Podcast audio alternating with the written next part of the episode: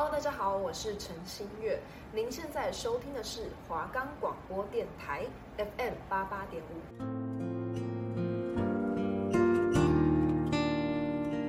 一朵月亮在多少思念的寄托，在乎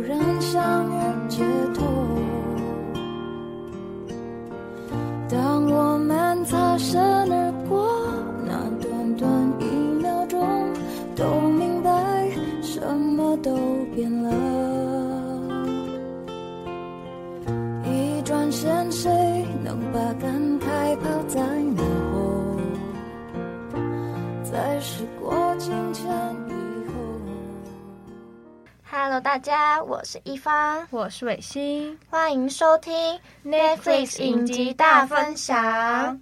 哎，一方，你平时会不会看剧或者是看电影啊？当然会啊，我超级爱看的。那你都用什么看啊？现在有很多平台都可以看呢。我都用 Netflix 看啊。哎，我也是哎。哎，Netflix 很好用，它的观赏品质很高，而且有非常多种类的戏剧可以看。没错没错，真的下载了就回不去了。想知道更多好看又值得推荐的 Netflix 影集吗？担心踩雷浪费时间看自己不喜欢的影片吗？先别急，听我们的介绍，绝对让你省下找剧看的时间哦。快来收听我们的频道吧！我们的节目可以在 First Story、Spotify。Apple Podcasts、Google Podcasts、Pocket Casts、Sound On Prayer，还有 KKBox 等平台上收听，搜寻华冈电台就可以听到我们的节目喽。地球太有公转几周了，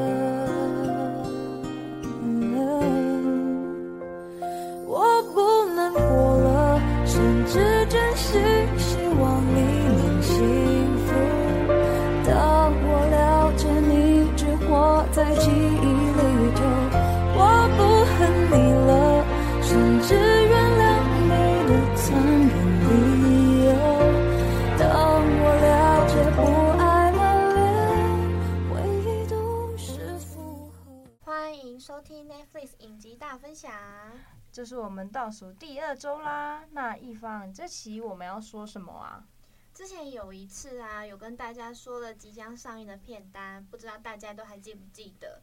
那我们这集啊，就是想跟大家分享的影集叫做《模仿犯》哦，我知道那个，因为我也有看，真的是现在我觉得算是很火的一个台剧。上次我们有讨论到《黑暗荣耀》嘛，那继《黑暗荣耀》之后啊，《模仿犯》就变成了大家现在都在讨论的话题。那一方模仿犯主要在演什么啊？模仿犯啊，是由一部 Netflix 推出的台湾影集，由张荣吉、张亨儒担任导演，吴康仁、柯佳燕、姚纯耀、江怡蓉、林心如、妥中华、黄河、范少勋、夏腾宏主演。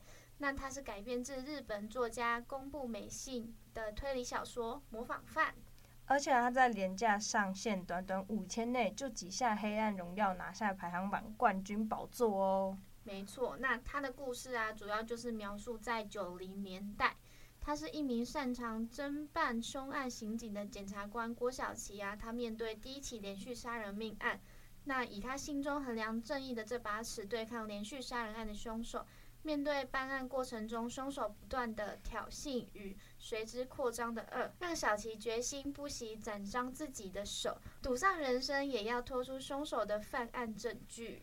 而且因为是改编的故事，所以跟原著也有一些差异。那差别在哪了？里面有一集啊，就是由陈柏正他饰演的马义男，他在台剧的《模仿犯》里面，他是饰演一个庙公。那在原著中的马义男呢，他其实是一名豆腐店的老板。那他的孙女啊，在被残忍杀害的时候啊，四处奔走，他就只是为了要找出杀害他孙女的命案的真相。他也是最早发现有两名主犯的人。那小说中的马义男呢，因为经历过战争，所以面对生离死别的时候，都有着别人不同的看法。在孙女死后啊，很快就会打起精神。那台剧啊，就是为了结合本土的文化，加上马义男必须拥有沉着的睿智个性，因此改编角色为妙公。呃，其实我在看马义男那一段的时候，我其实蛮多片段都是快转，因为。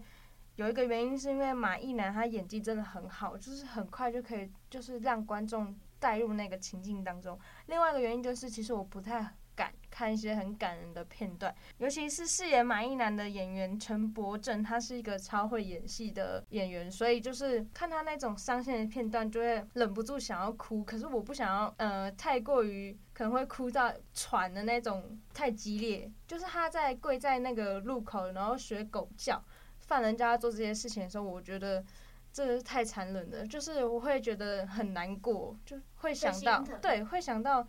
天呐，怎么会就很像我阿公在做这些事情一样？我会很难过，所以那一段我就有快转，就是不想要让自己看到这么难过的东西。所以我觉得他的演技是超级好的那一种。陈柏正其实不止演这个，他之前《海角七号》也是他吗？我嗯、呃，反正他演过很多很经典的那种代表作品，都是演技超绝的那一种。对，而且就是因为他其实是。小说的个性就是把他设为是那种很沉着稳静的人，所以那时候在迪卡就有人说，为什么看到孙女那时候不是被绑在十字架上？嗯，他们就会觉得说，为什么他孙女死的这么凄惨，然后他还可以这么的冷静，然后都没有要哭的感觉？那其实有时候往往那种感觉心里很平静的人，那就是他的内心其实承受的痛苦是很大的。对，而且他那时候看到他孙女在死在十字架上的时候。只是他不在乎，就是能不能救回女他的孙女，他只想要他孙女可以平安的回来。而且啊，马义南宫庙拍摄地经过神明同意，受害者家属之一的宫庙主委马义南，为了救回孙女，不惜受尽屈辱，配合凶手恶毒的要求。国宝级的演员阿西将此角的柔软坚毅诠释得恰如其分，不禁赞叹老戏骨的深厚功力。而马义南的宫庙也成为重要的场景。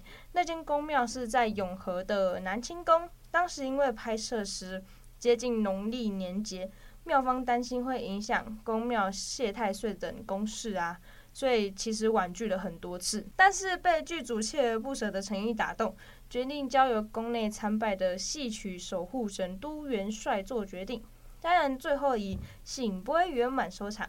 我们才能看到剧组改造的精致场景哦。看他们就是去公庙拍摄，都还是有先求过拜拜，然后取得神明的同意才去拍摄，而不是说就随便接一间庙就来拍摄。对，我觉得这样就是很不尊重那间庙。没错。那维新你知道吗？其实原本的检察官呢、啊，不是吴康仁要演。真的假的、啊？对，他原本是阮经天要演的。哈，但我觉得可能不知道什么，可能是因为看过吴康仁演，所以觉得他很适合这个。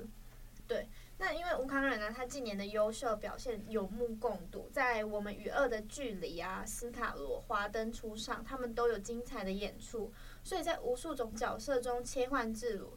那本次啊，他又在模仿犯中突破自我，演出了串联全剧的要角。那他自己呀、啊，他本人也表示说，哦，这是有史以来最难诠释的角色。那因为像我刚刚说的嘛，这个角色原本应该是要阮经天要演，但只是因为阮经天的档期没有办法配合，所以就改成原本要饰演陈和平的吴康仁上阵。哎、欸，其实如果陈和平是吴康仁的话，其实有一个另类的反差感，因为之前华灯初上的时候，你有看吗？华灯初上看一点点。华，因为那时候的华灯初上，吴康仁就是饰演反派的角色，然后我就觉得他其实演的超级好。他演的是像是人妖的那种，然后他把那个角色也是诠释的超级好。如果坏人换成吴康仁来演的话，我觉得也又是一种另外一种风格，因为他角色对调嘛，变成他来演检察官，所以他开始就日日夜夜的抱着剧本苦读，然后就是读了很多有关于检察官的书。而且我觉得检察官如果真的要演的话，要背超多的法律相关知识。对，就是你的那种知识，然后你你的动作都要到位，然后而且你原本接的戏跟你。真正就是改过的戏完全不一样，你就要重新适应那个剧本。然后你刚才有说，其实主角就是反派跟正派的主角都不一样。其实我有有点难以想象，如果真的是阮经天是男主角，对，然后吴康仁是陈和平的话，我会很难想象，因为我觉得陈和平那个主角的演员演的也很厉害，而且这部戏的时空背景设定也有特别的规划哦。模仿犯不管原著或本剧，都将时空背景设定为九零年代，而这样的设定其实极富含义。台湾的九零年代正值戒严开端，媒体百家争鸣，但同时也出现为求收视的恶性竞争，都在本片如实呈现。另外，当时震惊全台的白小燕命案也跟剧情相当类似，白冰冰女儿白小燕遭陈进兴等三位歹徒绑架，同样以裸照、断指威胁，也曾在 call in 节目的直播中叫嚣，整个社会人心惶惶。也因为这样的重叠，让台湾观众在收看该剧时更有代入感。没错，我看到那个九零年代的时候，我就觉得他们设定的那个样子真的是很符合当时。因为我之前有去跟电视台一起去参访，然后我们是去 TVBS 参访。那那个戏里面不是叫 TNB 吗？嗯，就是 TVBS 的外观的墙那边就有他们的年代，然后我就稍微瞄了一眼，然后我就看到，因为它是念九零年代嘛，就是一九九四年，然后我就看到它的 TVBS 的墙上面就写。一九九四年的 call in 节目就刚好很流行，然后我就突然想到，哦，模仿犯那时候哦，真的有对应到，他们是有对到那个年代的节目，对他们那时候也是疯狂的，就是 call in 节目很流行，所以我就想到模仿犯的那个林心如他们不是就是一直疯狂的找观众来 call in，然后就是有 call in 就有收视率。哦，对啦，而且他们那时候就是很。九零年代的背景嘛，所以他们设备真的是很九零年代，不管是手机还是电脑，电脑就是那种很大台的那种，然后手机那种折叠的，超酷，就是很符合，超复古的，就是可以找到这么复古的设备，我觉得也花很多时间。而且他那个上面说那个白小燕的命案啊，我就觉得那些歹徒真的是很恐怖，就是用裸照断指。那戏里面其实也有，他是断掌。对，我知道，就是我那时候看到的时候，变态做法。那时候看到的时候，我那时候看迪卡，然后就有人说，那时候就不免其他 就会回想到那个，没想到 Wednesday，他不是有一个手吗？啊，对对对，就是很灵动的小手。手对对对，然后他们就说什么哦，看到那个断掌案，然后就会想到那时候 Wednesday 也有一只小手在那边跑。然后我想说，一个看那么恐怖的东西，然后一个是看。奇幻片，然后能能一样吗？这样子应该一定会有人也想到，我们刚刚有说的白小燕明案，就是很多像是裸照、段子威胁，还有在 call in 节目中在那边跟主持人叫嚣，这些都有。所以我觉得有经历过那个案件的人都会回想到这个案件，就是会让让人细思极恐。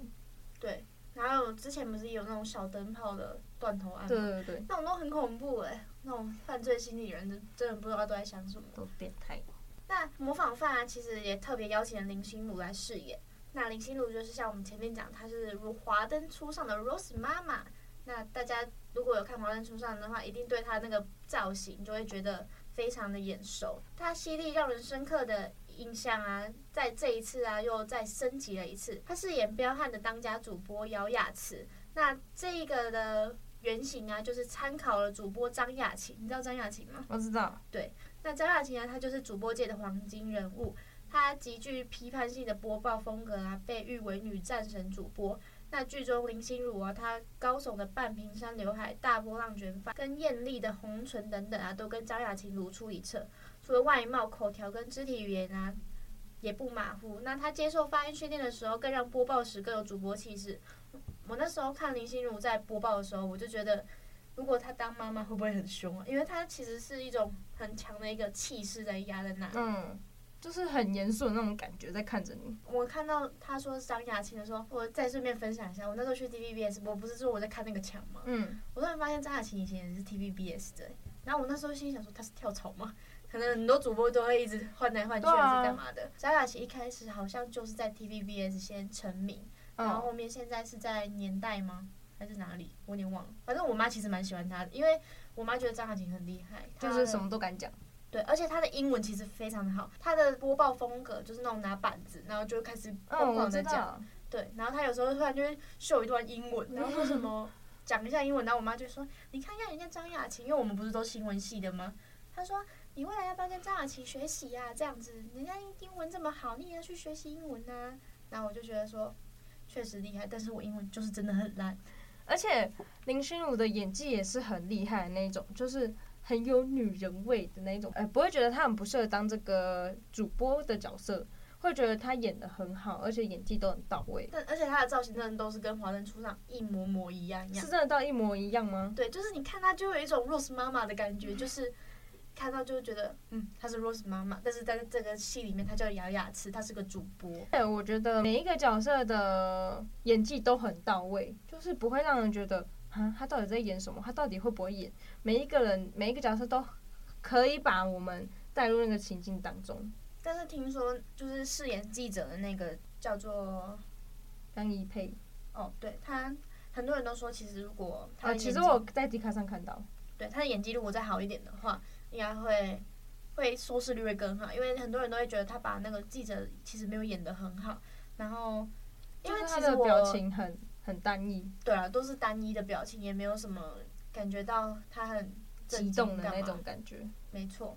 还有一点就是它的场景呢，如果出现红色啊，或者是像是它有一些红色的盒子啊，或者是一些红色的公共电话，红色的指甲，对，红色的指甲，或者是歹徒啊，他载受害者的箱型车，他们全部都是用红色。那如果这个红色啊一旦出现，你只要看到这个颜色出现的话。就是代表啊，他们的危险就即将出现。我觉得这也是导演的其中一个小角色，就是代表告诉你说，哦，凶手又要犯案了，然后你要准备好。就他其实很多细节都在暗示我们说，这是凶手即将犯案的那个开始。对，就是凶手哪一个才是凶手？到底是什么？就是会让观众觉得到底是在演什么啊？而且那时候我其实没有猜出来凶手，就是我不知道有那么多个，我一直以为。刚开始看我就以为只有一个，我也以为只有一个。对，然后你就是要一直往后看，你才发现，哦，凶手其实不止他一个。而且我有就是在还没刚开始看一两集之前，我不小心点了维基百科，然后不小心看到主要的凶手是谁。可是我那时候想，怎么会杀？也太扯吧。然后，但我不会觉得，因为我知道凶手是谁，所以我就想说，那算了，不好看，我不小心看到了，我还是有把它看完。而且我是尽量忘记凶手的存在。我想说。啊，不是只有一个凶手吗？怎么会？就是我很认真的在看，我不会因为我不小心看到凶手是谁就觉得啊好无聊，不要看好了。像我也是被爆雷，然后但是我还是有把全部看完，因为我想说算了，都爆雷了，那又怎样？我还是要，我就是想看后面他会怎么样演，演到把那个人逼出来这样。这部剧就是除了在讲一些犯案的过程之外，他也讲蛮多媒体的东西，嗯、因为主要就是 call in，就是那时候最火的 call in 最前线嘛。然后就是会有很多人都在跟媒体互动。那个女记者她找马义男上节目，结果她是无心的，可是却害马义男可能被一堆观众跟民众去攻击。她就觉得为什么我明明是好心的，却变成是伤害别人的方法，就是途径。这其实也反映很多台湾的媒体行业，因为他们可能都会觉得不惜的为了收视率，像是那个时候不是呃检察官冲进去，嗯、然后。导播那时候也没有想喊开的意思，他反而是觉得哦，这一段收视率就爆高，对对对，他直接说把镜头直接转到检察官那里，然后不要管，现在就不要管，然后等等收视率整个已经往上冲了之后，然后他才说哦，好，进广告进广告，反正他就是为了要求那一段收视率，所以他觉得说这段东西如果拍进去，管他会不会伤人，他不在乎就是受害者或者是当事人的心情，或他以后会怎么样。他只在乎收视率，所以我觉得以前的媒体可能比较注重收视率，但现在至少会保护受害者。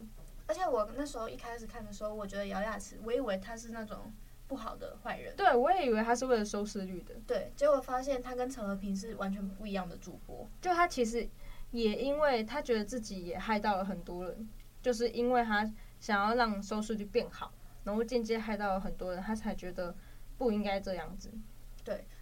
大家也可以去多多看收看一下《模仿犯》，因为我觉得台湾的剧其实最近真的是进步的非常大。那另外好像还有像我们刚刚说的《华灯初上》，其实也非常的好看。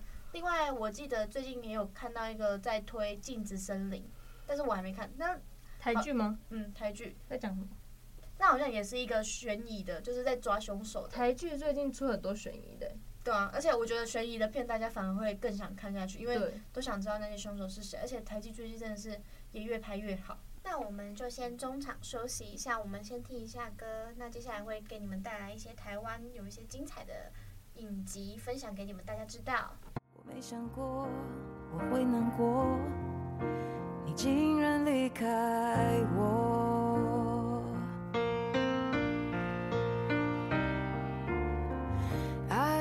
着，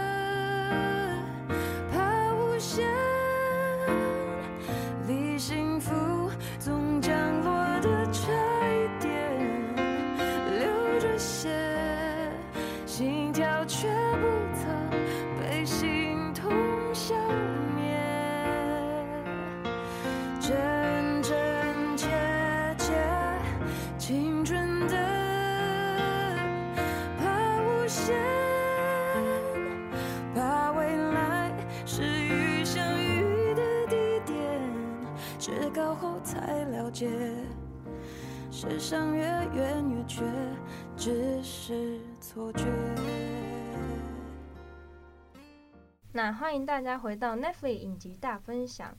那我们刚刚有介绍到近期推出的模仿犯，那其实二零二零年也有推出一个。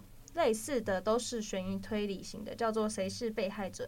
剧情就是描述一名患有雅斯伯格症的鉴识人员，在发现自己女儿牵涉命案后，跟社会记者一同追查，由这宗案件引发了连续遗愿命案。而且它全剧题材涉及性别平等、劳工权益、精神疾病等社会议题，就是嗯、呃，有兴趣的人都可以去看看，因为。也是跟媒体有关系，然后有新闻系呀、啊，或者是传播学院的人也可以去看，就是蛮有意思的。而且这部剧林心如居然也有演，她是演很多大剧，就台湾那种很有名的剧都少不了她那种感觉。那另外啊，伟星就像我刚刚前面讲的，就是也有一部剧也是非常的好看，就是叫做《镜子森林》。那《镜子森林》就是跟《谁是被害者》也是。跟还有模仿犯，他们类型也一样，全部都是在探讨新闻媒体对于台湾的影响。那它是以台湾的重大社会议题啊，然后由新闻的方面去切入，就是让从事新闻就业人员啊，面对这些抉择跟道德关卡，然后看他们是如何的操弄。那因为我们两个本身都是新闻系嘛，所以其实看这些剧的时候，都会知道说，现在是台湾的新闻之前都是。怎么样的类型，然后我们要怎么样的去避免？毕竟现在的新闻就没有像之前一样，可能是为了收视率还是干嘛的。因为都是新闻系嘛，所以在像是我在看模仿犯那一段，嗯、马义南上了直播之后反被那个人民骂啊什么的，我就觉得媒体的影响力真的很大。就是你随便一个一句话、一个动作什么的，可能就会让那个事情颠倒是非。而且那一天我去参访的时候，我听那边的介绍也有说，你要写稿，然后假如说他们今天截止时间十二点，然后你在九点的时候可能写了一篇稿给主管看，主管可能十一点的时候才跟你说这篇稿不行诶，你要去重写，就他不像是学校的那种。老师那样说哦，那你回去重写，你就有一天的时间，然后回去再想你想要做什么，然后你再重写。他就是你必须要在十二点前再赶出另一篇稿子出来。所以很多人那时候可能就会心急还是怎样，觉得说啊稿子赶不出来，稿子赶不出来怎么办？就会想说哦，那我就去用一些可能大家的八卦啊、心理伤痛啊，可能有一些比较有焦点的东西呀、去。造成收视率，然后就这样子给主管，然后主管可能想说，哦，这可能看很有来头啊什么，然后就把它送出去。很多东西都是会那种被颠倒是非的，就是大家也要去了解媒体识读是什么东西，你要自己去过滤那些你看过的所有资讯，并不是每一个资讯都是对的，而且也不要因为一个新闻、一个报道、一个电视、一个影集就去。污蔑别人，或者是乱讲别人，给别人带来一些人身攻击。而且，其实他们新闻的行业都有在排行，像是他们有一些标题可能下的比较让人家会点进去看，就是他们有在分，比较耸动，对，比较耸动，然后他们就会有分点阅率。然后我那天看到那个板子上有排行榜，就是大家的标题跟这篇是谁写的，然后点阅率有多少，观看人数多少，然后反正就是按照一二三四五，然后有个排行榜，我就觉得。天呐，就像我们之前可能上课，然后老师就会说什么这个标题是不是跟实际的内容有差异？对，然后你们要去改变，改一下他们到底是写的怎样。然后大家可能都是为了要那个点击率。像我有一次，就是有人说什么谁谁怀孕，然后谁谁结婚，然后标题就打在那里，然后我就会点进去看，结果才发现它是一部剧，然后它在宣传，然后他就故意写说什么哦，某位艺人怀孕了，然后其实根本就写的很，就写的很完全跟你要报道的内容完全不一样。现在脸书很多这种媒体都在这样子打打贴文，我真的不懂，所以我每次看到这种贴文，我都会先看留言，就是会没有必要用那些很耸动的标题来去吸引收视率，这样反而会大家都会对你的印象不好，哦，有点乱报。我觉得大家还是。不要为了收视率啦，那些很多主管就是会要求这种，因为毕竟现在电视台真的是争那个竞争很激烈。对，然后如果有独家就一定要报啊，这样子。虽然我们现在也是为了找实习也是非常的痛苦，还是要去电视台应征，毕竟都是自己的学分。嗯，那一方，你最近有看什么 Netflix 的影集吗？哦，我最近吗？我最近看了一部日剧，因为放长假放很久嘛，然后我就看了一部日本的电影。那这部电影其实大家应该一定都有听过啦，就是叫《天气之子》。那这个作者其实就是跟我不知道《铃芽之旅》下架了没，但是之前也有看《铃芽之旅》，然后他是同一个作者。这个作者也有出另外一部叫做《你的名字》，反正都是非常有名的电影。那好像也就只有这三部是比较大家众所周知的。那你有看《天气之子》吗？我有看《天气之子》啊，但是因为我那时候看完《天气之子》的。呃，晚上我就去看《铃芽之旅》，所以我就有点对《天气之子》的印象就有点比较没这么多印象，因为《铃芽之旅》真的太太好看了。你就觉得《铃芽之旅》更胜于《天气之子》？对，但我但《天气之子》还是好看的。对啊，你的名字《铃芽之旅》跟《天气之子》三部我都有看。那目前的话，如果要说最喜欢的话，可能我也是选《铃芽之旅》，虽然它只是一个开门的环节，但是我就觉得它的。整个动漫的整个画作都非常的喜欢，而且我尤其是很喜欢那只猫，那只猫直接深得我心，超可爱。没错，它都一直死之妹，然后而且我还看到哭，我真的是受不了，我真的是有点泪泪点低，所以就是看到呃比较感人的片段，我就会忍不住落泪。那我就来跟大家分享一下我看完《天气之子》的感想好了。那我觉得它。角色设定还蛮酷炫的，就是她是有个女生，然后他们有在日本可能有分为一个叫做情侣跟阴女，好像是这样。反正很确定的是有一个叫做情侣，然后情侣不是那个情侣，是放晴的晴，女生的女这样。然后那个情侣的功用是干嘛的呢？就是她只要对着上天许愿，然后她就可以让这个天气变得晴朗。那因为后来情侣这个身份是他的定义，就是在他只要一许完愿，他的生命就会慢慢消失，消失殆尽。这一个规定就是，如果要让东西晴朗的前提下，就是必须要让女生消失。那女生就觉得说，只要我消失，天气就可以变晴朗，大家都不用再为了这些天气受苦。所以他又在对着天空许了一次愿，然后他就消失，他就回到天上去。对，然后男主角就为了去救她，对。他就跑去那个鸟居，然后去拯救他，然后把他救回来。然后这时候天空就就开始一直下雨，又开始一直下雨。然后这部戏才完美的结束。其实我觉得这部戏它是厉害在它的一些，嗯，它画风就是大雨啊那些，然后跟声音特效。然后我就觉得说，作者其实把他们画的很细腻，跟一些，因为我之前去日本玩过，然后我就看到了很多在日本。的那个便利商店的东西，我就觉得哦，好怀念哦，都是日本的东西，因为我之前去日本玩过嘛，这样子。那除了呃，刚刚一方讲我们今天有介绍到模仿犯之外，我们还有推荐大家可以看《谁是被害者》跟《镜子森林》，或者是新闻系的同学或者是传院的同学都可以看这些有关于媒体试读的东西，蛮推荐大家去看的这样子。对，那我们是 Netflix 影集大分享，我们下次见，拜拜，拜拜。